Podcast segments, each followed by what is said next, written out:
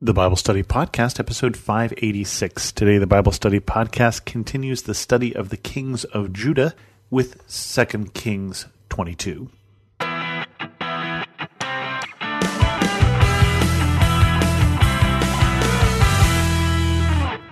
Welcome to the Bible Study Podcast. I'm your host, Chris Christensen. I feel like I should be saying welcome back because I just took a five week break from the Bible Study podcast, although you may not know it because they came out one week at a time, just like normal.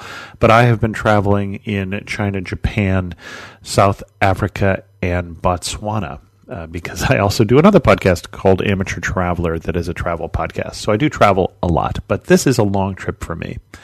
So I'm just getting back to this which is not a bad thing for this particular chapter because between chapter 21 and chapter 22, a lot has happened and a long time has passed.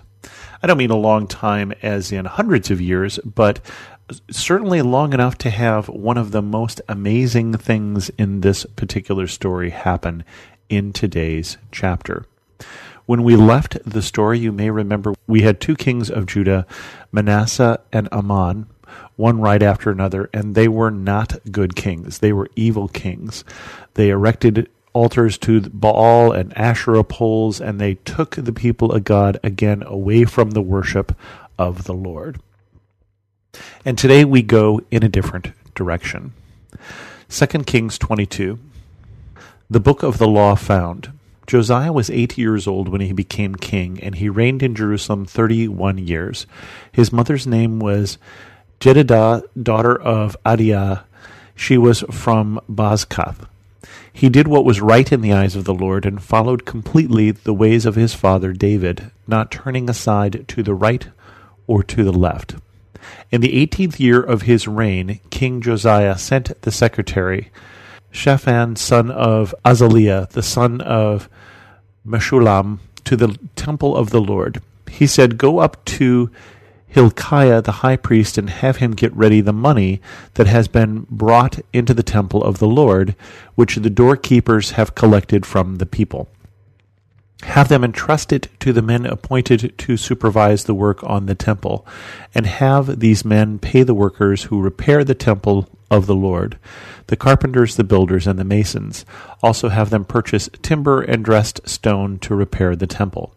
But they need not account for the money entrusted to them, because they are honest in their dealings. Hilkiah the high priest said to Shaphan the secretary, I have found a book of the law in the temple of the Lord. He gave it to Shaphan, who read it. Then Shaphan the secretary went to the king and reported to him, Your officials have paid out the money that was in the temple of the Lord and have entrusted it to the workers and supervisors at the temple. Then Shaphan the secretary informed the king, Hilkiah the priest has given me a book. And Shaphan read from it in the presence of the king. When the king heard the words of the book of the law, he tore his robes. He gave these orders to Hilkiah the priest, Ahikam, the son of Shaphan, Achbor, son of Micaiah, Shaphan the secretary, and Uzziah the king's attendant. Go and inquire of the Lord for me and for the people and for all Judah about what is written in this book and has been found. Great is the Lord's anger that burns against us, because those who have gone before us have not obeyed the words of this book. They have not acted in accordance with all that is written there concerning us.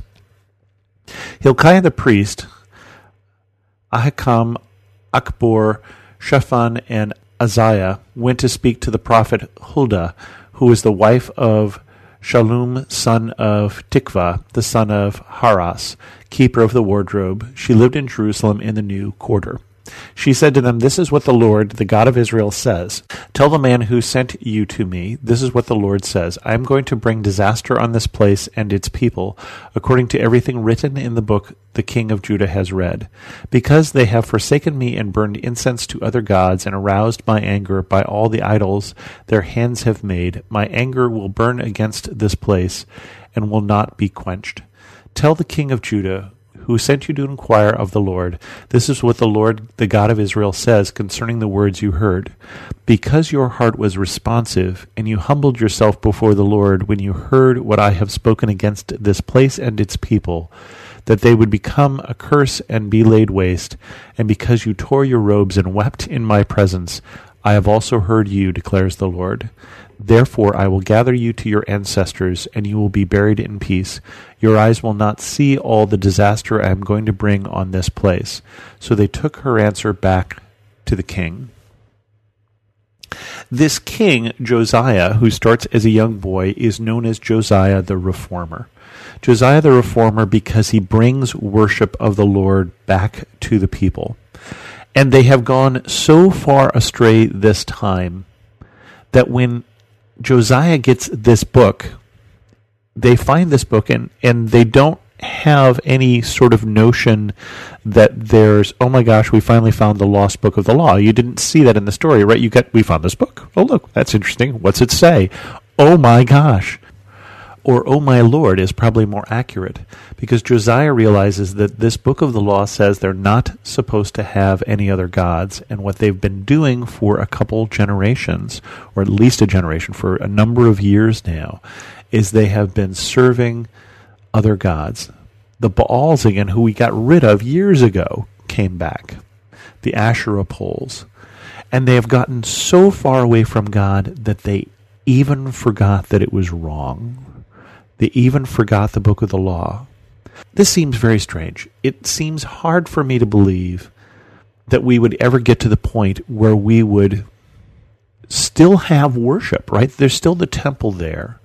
There's still people who are repairing the temple. There's still all of this going on. There are still priests he can send these messages to. So they still have the form of their Jewish faith without its substance. And the question for me, I mean, the warning question for me is it possible for us to still go to church on Sunday, to still have churches to go to, to still have tithes and offerings, and yet lose the heart of our Christian faith? I think it is. We have to remember what is the heart of our Christian faith.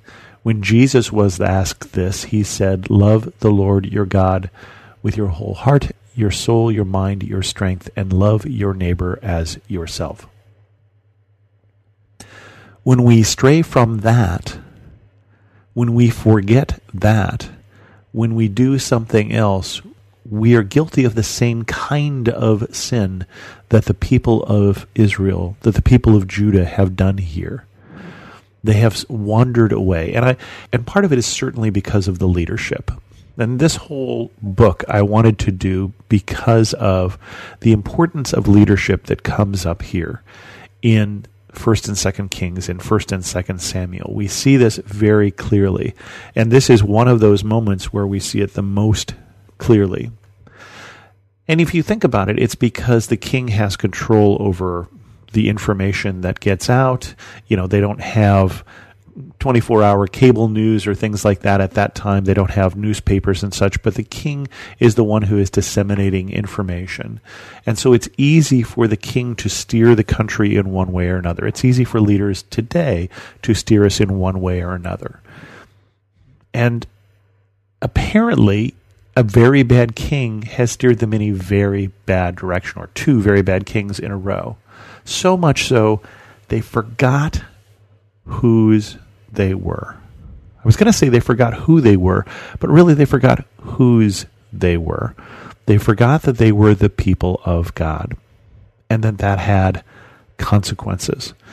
And those consequences are coming, and they go and they find a prophet. And apparently there are prophets. Apparently there were people who can hear the message of the Lord, so much so that she knows what happened in the room she wasn't in, right? She understands through God's vision that when Josiah heard this, he tore his robes. God saw that and can relay that to this prophet. This prophet, who's a woman, by the way, we don't get a lot of women prophets mentioned, but it is good to note that God can speak through women as well as men. There's nothing in the Bible that says prophet is a male role, even if most of the prophets happen to be male.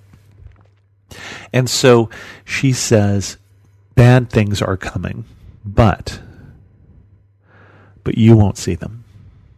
Because you, Josiah, have a heart for God. You, Josiah, when you heard this news, realized that you as a people had done wrong, and you humbled yourself. You tore your robes and you cried.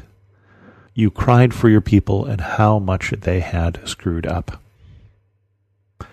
I pray that we will not lose sight of what our faith is supposed to mean.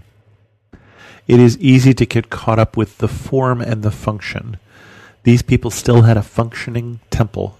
They still had priests, and yet they lost the heart of what it meant to be Jewish.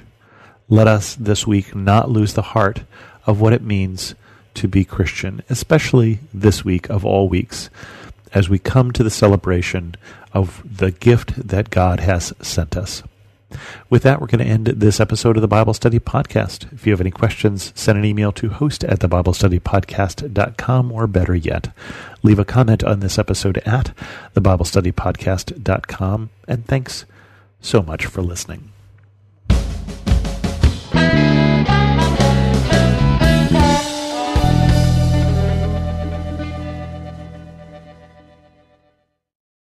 Have you ever felt conflict between your faith and feelings? If so, you're not alone. My name's Carly Mercoulier. I'm a licensed therapist and the host of the Therapy and Theology podcast, where we explore popular topics and questions related to faith, feelings, and spiritual formation. I want to invite you to join me every Thursday as we fearlessly name the complexities of our reality, grow in the awareness of who we are, and rediscover the power and purpose of our unique stories through the lens of the gospel. Subscribe today at lifeaudio.com.